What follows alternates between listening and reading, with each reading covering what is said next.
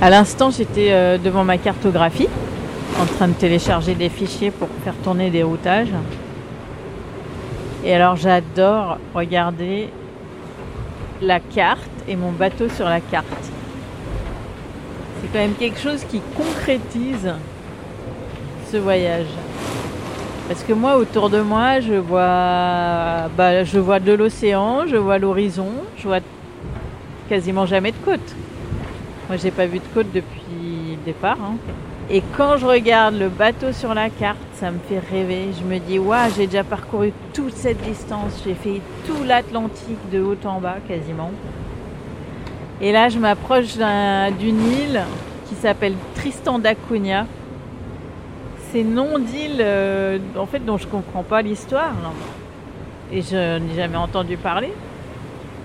Ces îles complètement perdues, là, au sud de l'Atlantique. Qu'est-ce qu'il y a là-bas? Je me demande bien. Mais en tout cas, ça me fait rêver de, passer là, juste à côté.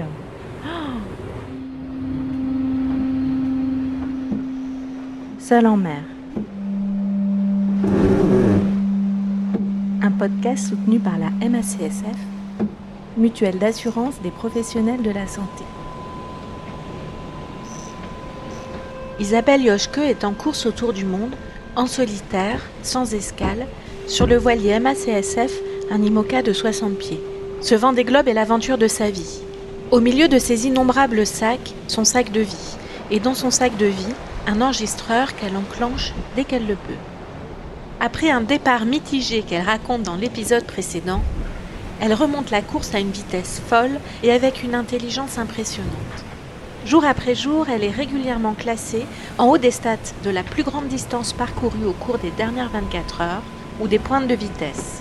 Retour sur une dizaine de jours de navigation et par ses mots, par sa voix, par ses silences, elle nous livre peut-être ici la face cachée de sa course. Et ben là, je vis un instant magique. Ça y est, j'y suis. Le soleil est revenu et c'est comme, euh, si on avait euh, ouvert un rideau et que je m'étais rendu compte que ça y est, je suis à 39 degrés sud et autour de moi il y a des albatros qui volent gracieusement. Voilà, je suis dans les mers du sud. Et ça me fait tout bizarre de. C'est comme si le, le soleil m'avait éclairé sur ce truc-là. Et quand je pense que hier soir, je terminais ma dernière réparation, la dernière qui me semblait vraiment importante avant de rentrer dans les mers du sud, je me dis euh, waouh, c'est magique. J'ai fini hier soir dans la nuit. Et aujourd'hui, hop, je réalise, mais en fait, j'y suis.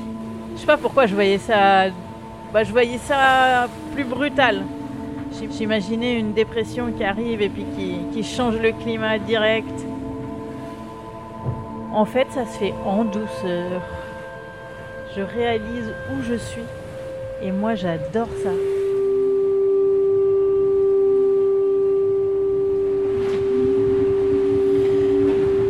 Et ben là, j'ai des frissons partout. Je viens d'apprendre le, naufrage de Kevin. J'ai pas d'explication, je sais juste que le, le bateau euh, était en train de couler. Et je lis sur mon WhatsApp, Jean Le Cam est arrivé sur zone et voit Kevin sur son radeau de survie. Il va déplomber son moteur pour le récupérer. Je suis, je effarée. Comme ça peut aller vite. Waouh. J'ai de la peine pour Kevin et puis un bateau qui coule, c'est tellement le drame.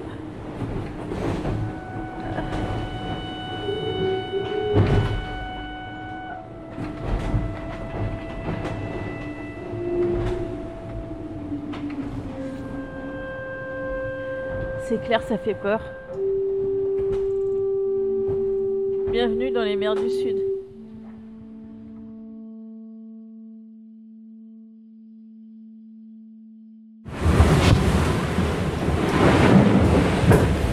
Bon, bah, l'empannage s'est bien passé, tout en douceur. Et euh, j'ai empanné juste avant que le vent monte, donc ça c'était bien joué. Mais j'ai quand même trouvé le moyen d'avoir une manivelle de winch qui s'est cassée alors qu'elle était tranquillement rangée dans son fourreau. Elle s'est fait faucher par la baume dans l'empannage. Et c'est la deuxième que je casse, alors que j'en ai quatre en tout. Donc j'en ai plus que deux. Ça, ça me rassure pas pour la suite, c'est sûr. Je suis contente d'avoir retrouvé le bâbord à mur parce que euh, le foil euh, de ce côté-là, il chante beaucoup moins fort que de l'autre côté. Et en fait, en tribord à mur, ça me casse les oreilles. C'est assez anxiogène, c'est c'est fatigant. Le bruit, c'est un, un sifflement euh, très sombre et sourd. Et bref, en bavard à mur, c'est un peu les vacances de ce point de vue-là. Donc c'est chouette. Dans l'ensemble, je vois bien que je suis hyper préoccupée depuis hier. Et tout à l'heure, c'est un peu remonté euh, comme une vague. Je suis, je suis clairement dans mes peurs. Il y a plein de trucs qui me font peur là. Déjà, euh, bah, de me dire que le sister ship de mon bateau euh, vient de couler sans raison très très rapidement. Et que son skipper a passé la nuit dans son radeau de survie avant d'être récupéré. Et donc il peut s'estimer vraiment très heureux dans sa situation actuelle. Forcément, moi, ça me rassure pas. Ça me rassure pas. Et puis alors quand du coup je reçois euh, des messages qui disent euh, tout va bien, te fais pas de soucis, ça va aller, ou des silences, euh, des silences qui consistent à pas vouloir me faire peur donc à rien dire. En fait, ça m'agace profondément. Je crois que ça me fait encore plus réagir parce que bah, je pense qu'en fait c'est légitime. Oui, j'ai peur. C'est normal. Là, cette nuit, bah, je vais prendre un coup de vent. 30-35 nœuds, rafale à 50. Et l'histoire de Kevin, bah, c'est tout frais. Et moi, là, je viens de fermer les deux portes euh, étanches, les deux cloisons étanches qui vont vers le pic avant. Et en, en 4 ans, j'ai jamais navigué avec ces cloisons fermées. La première fois. Et du coup, euh, bah oui, j'ai des peurs et, et je pense que c'est bien légitime.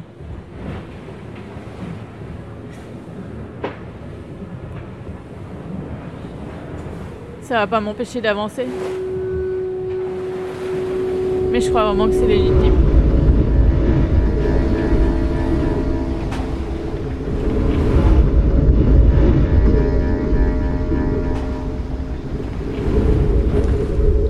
Les conditions sont infernales. Un truc, quand je regarde le routage, je me dis, oh, ça va être sympa pendant deux jours au vent de travers, il n'y a pas trop de manœuvres. Sur le routage, ça a l'air vraiment bien. Et alors, en réalité, c'est un cauchemar. En fait, le vent oscille de 15 nœuds à 30 nœuds sans prévenir. Donc pendant tout un moment, le bateau est complètement arrêté. Je me dis qu'il faut absolument larguer un riz, remettre de la voilure. Et puis d'un coup d'un seul, il se met à accélérer comme un dingue, à monter au-dessus de 30 nœuds. Et comme la mer est vraiment vraiment mauvaise, c'est vraiment pas l'endroit où j'ai envie d'aller à 30 nœuds. Et du coup là c'est la panique. Et puis après ça remollit et de nouveau il n'y a pas de vent. Et c'est ça, ça fait ça depuis des heures. Coup, j'ai du mal à faire avancer le bateau. J'ai du mal, moi, à me poser. Euh, et puis, il faut que j'avance sur, euh, sur mes problèmes techniques. En fait, j'ai installé l'éolienne ce matin, mais il y a une prise qui est pleine d'eau, donc il faut que je la répare. Et là, c'est pas facile, pas facile, facile. Et en fait, plus ça va, plus j'ai l'impression que ce vent des globes, ça vient me chercher sur comment pas me laisser déstabiliser à chaque instant par euh, toutes les mauvaises surprises qui arrivent. J'ouvre une prise et je vois qu'elle est gorgée d'eau. Et là, je me dis, ah, je pensais avoir une solution de rechange pour charger mes batteries, puis finalement, j'en ai plus. Euh, hier soir, j'ai cassé euh, un bout qui retient mon safran. J'ai dû bricoler pendant 4 heures. Et voilà. Et le challenge, c'est vraiment de, traverser tout ça euh, sans, sans me démoraliser. c'était dur hein, au début de la course, c'était très très dur parce qu'il y a un petit sentiment d'injustice quand même parfois. Et là, de plus en plus, eh bien, je, voilà, je me garde ma, la foi que, la foi dans ce que je fais, dans mes capacités. Et certes, c'est fatigant, mais de plus en plus, j'ai envie de, bah, de croire que je peux traverser tout ça. Petite épreuve quand même.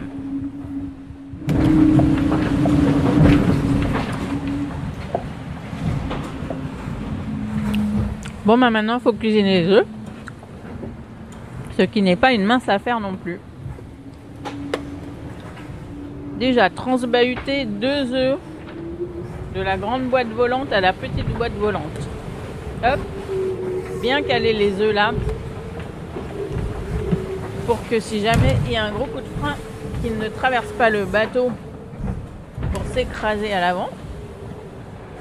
Ensuite, j'ai ouvert petit sachet de, jambon. Voilà, et maintenant je dois me tenir et en même temps allumer le feu et en même temps casser des œufs dans l'huile d'olive chaude. Alors on va poser le micro déjà, ça fera une main libre. Hop Maintenant on envoie trois petites tranches de jambon. deux ça va suffire. Et maintenant, on casse les œufs. Bah, j'ai réussi à casser un seul jaune sur les deux. Donc, euh, je pense ça, c'est plutôt un bon score. Et eh ben, ça sent super bon. C'est un tout petit peu brûlé au fond, mais ça, je crois que je peux pas faire autrement. Et maintenant, pour le manger, et eh ben, j'ai besoin de mes deux mains. Donc euh, pour me caler, ça va pas être facile. C'est toujours pareil. Le moment où je mange, c'est un moment où tout est en suspens. Et si jamais j'ai un gros coup de frein, et eh ben ça peut mal se terminer pour mon assiette. Allez, bon appétit Ce soir là, j'ai une petite mission. Ça va être d'aller tout derrière, dans l'ancien ballast arrière au vent, côté tribord, avec mon seau, mon éponge pour éponger l'eau qui est rentrée et réinstaller le fil de l'antenne satellitaire et puis refaire l'étanchéité du trou du ballast avec l'extérieur. Voilà la petite mission pendant que le bateau il avance à 18 nœuds euh, dans une mer assez formée. Ouais, c'est jamais bien simple. Hein Alors, frontal, éponge, seau, et puis un blouson euh, étanche qui craint pas trop. Et c'est parti.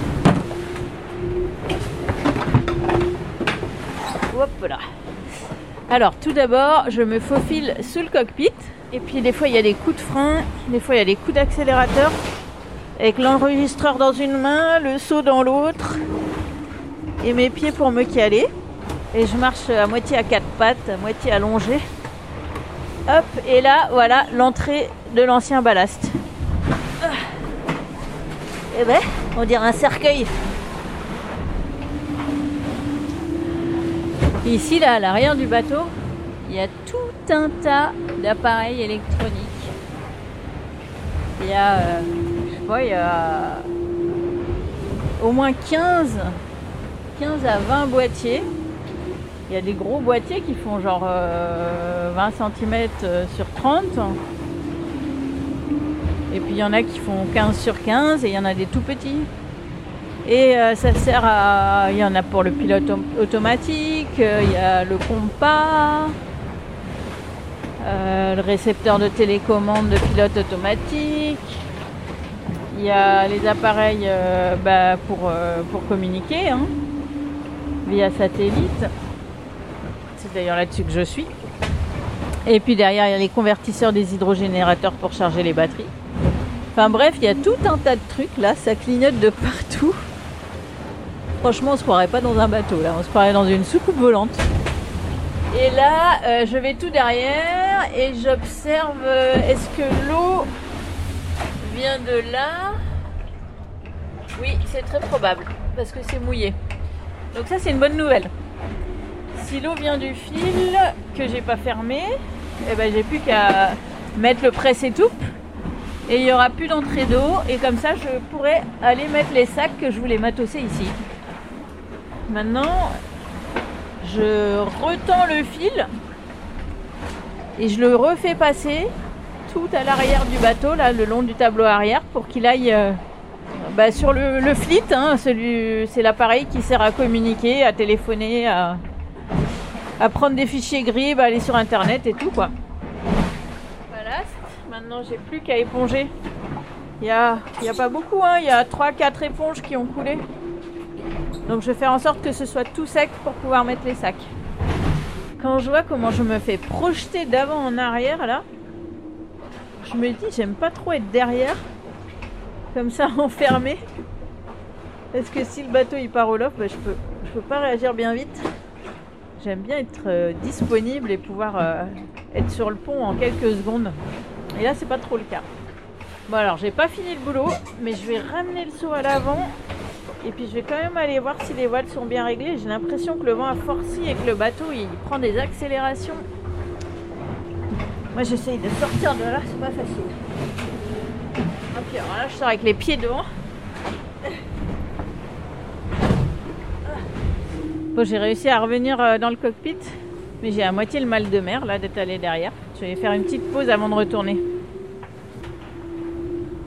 Et j'ai réglé le Genaker. Et maintenant, ça y est, je peux retourner derrière. Et donc là, en tirant mon petit fil d'antenne, je me rends compte des endroits où il y a des gouttes d'eau qui ne devraient pas rentrer et qui rentrent quand même.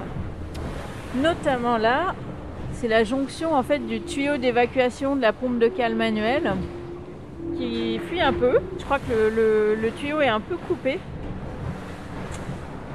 Ça m'ennuie parce que dans cette zone-là, j'ai pas trop envie de voir euh, de l'eau de mer rentrer comme ça. Du coup, ça me fait un petit truc sur ma liste en plus. C'est qu'il faudrait que je le démonte et puis que je me démerde pour le détanchéifier. En soi, c'est vraiment pas un grand job, hein. ça pourrait prendre une demi-heure ou une heure. Mais j'ai déjà une liste de trucs comme ça qui dure une demi-heure ou une heure, mais incroyable. Donc, euh, je note et puis je verrai bien. Mais quand même, c'est pas top. C'est pas top. Aujourd'hui, c'est dimanche. C'est le quatrième dimanche de cette course. Donc, euh, un mois vient de passer depuis le départ du Vendée Globe. Et j'ai très bien dormi cette nuit. La mer est devenue très agréable. En fait, à chaque fois que je suis en avant d'un front, la mer est très très agréable. Et c'est un peu. C'est un peu comme, euh, comme de la poudreuse quand on fait du ski. C'est tout doux. Et après les quelques jours que je viens de passer, mais c'est tellement appréciable. J'ai l'impression que c'est les vacances. Et ce matin, je me réveille euh, plutôt le cœur léger.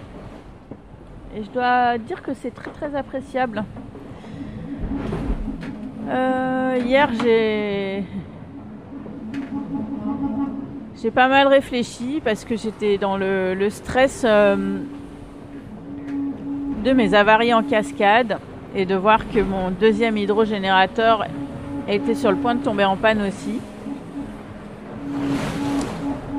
En fait, je me suis rendu compte que il y avait sans doute plus de chances que je termine pas ce Vendée Globe que de chances que je le termine. Avec tout ce qui se passe, avec les aléas en plus et l'usure du bateau qui vont, bah, qui vont finir par se manifester. Et il y a une part de moi qui a accepté ça. Et je crois que je crois que ce qui résistait en moi, justement, c'est ça qui me, bon, qui me cause du stress, c'est de pas de pas accepter que bah, peut-être que je terminerai pas cette course. C'est tellement important pour moi de terminer que j'ai l'impression de m'accrocher trop à cette idée. Et voilà, et ce matin, ben,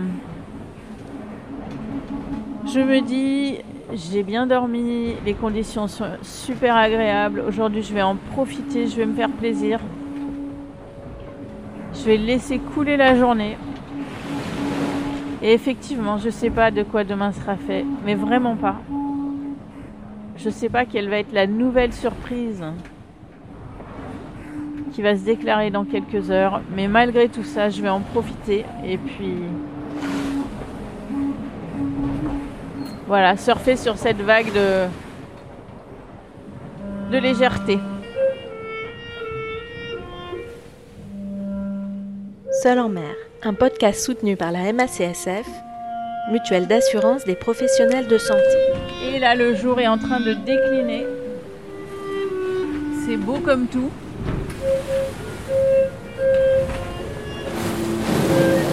Vraiment, cette mer, elle a rien à voir avec ce que je connais d'habitude.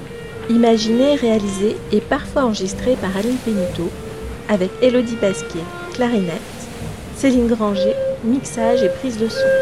C'est assez impressionnant. Il y a de la houle. La houle qui arrive par derrière, elle est, elle est haute. Hein. J'ai pas l'habitude de ça. À très bientôt pour un nouvel épisode. Bon vent à vous. Et le ciel est tout orangé. Un peu brumeux. C'est magnifique.